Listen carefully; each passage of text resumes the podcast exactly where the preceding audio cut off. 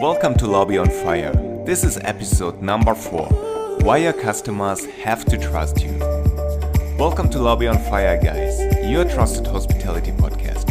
I'm Kian, your host, and every week we will talk about stuff that will make your hotel, hostel, B&B, or restaurant better. We will talk about marketing stuff, new noteworthy trends, and how to run a successful hospitality business. Guys, before we jump in, I'd like to ask you a quick favor. If you find this episode helpful, please forward it to a friend or share it with a colleague of yours who may also benefit from it. My goal here is to make restaurant and hotel owners successful. Lobby on Fire is available on a couple of channels like Anchor FM, SoundCloud, iTunes, Google Podcasts, and various more. Now, in this episode, we will talk about why your customers have to trust you. Have you ever thought about the importance of trust for a business? Trust is the single most important thing for your business. Yes, branding is important, your menu and its prices are important, no doubt about that. But if your customers don't trust you, you will close your doors pretty soon. So many restaurants and business owners keep asking me, how can we get our customers to trust us? And I totally get that, because trust is the single most important component for a business success or failure. Customers and guests need to trust your brand because people who don't trust a brand have questions about the ethics, the character, and they're not sure whether or not they get screwed. Just ask yourself if you don't trust someone, you're actually wondering whether the person or business is capable of what they say, what they do, and what they offer. So, if there is no trust between your guests and your restaurant, you don't have sales, no profits, and you've guessed it, there will be no future. And if you've ever asked somebody, how can I get customers to trust my business? Then there must be something wrong with your business, with your management style, or with your leadership. Because honestly, this question implies simply that you try to cheat on your customer, that you try to manipulate them, and that you try to offer something on false pretenses. So ask the question this way How, as a restaurant or as a hotel, can I become more trustworthy? If you want your customers to trust you, you have to become more trustworthy.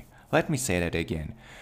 Ask the question how, as a restaurant or as a hotel or as a hostel, can I become more trustworthy? First off, let's do some basic groundwork here. Let's talk about sales. Many people just simply hate sales because they feel dirty about it. But let me tell you one thing here. Those people feeling dirty about sales simply trying to trick their guests and customers in a certain way. If you provide value, if you provide more value than you charge for, your customers will instantly appreciate that. And here's the thing they will bring you return business and new referrals, and yes, they're just simply happy to pay for your service.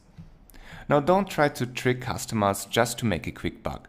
If you feel slimy about selling, about selling your restaurant, your hotel, your services, and your meals, then you're probably not focusing on your product and the experience you're offering to your guests. When you sell food, it's not just about offering a variety of dishes, but to make people feel better. You have to truly understand the product you're selling and how it can solve your guests' needs and desires.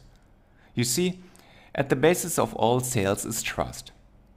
Now, I want you to write down the following three questions and answer them. Number one, is your restaurant doing the right thing from the moral point of view, or are you trying to be shady in some ways? Are you constantly trying to offer service and products? Number two, are you the best in what you're offering? And if not, how can you be the best? Number three, are you only focused on selling, or do you simply try to squeeze the dollar out of your customers through upsells and cross sells? Are you really helping your guests and customers? Remember, if you're trying to oversell your customers, they will know sooner than you think. And if you feel dishonest and slimy about that, you'll get the answer soon. Also, if your team isn't performing at a maximum level, they probably know that you don't have your customers' best interest in mind. Okay, guys, that's it for this week. Don't forget to subscribe to Lobby on Fire, keep it crushing, and I see you on the next episode. Thank you very much for listening.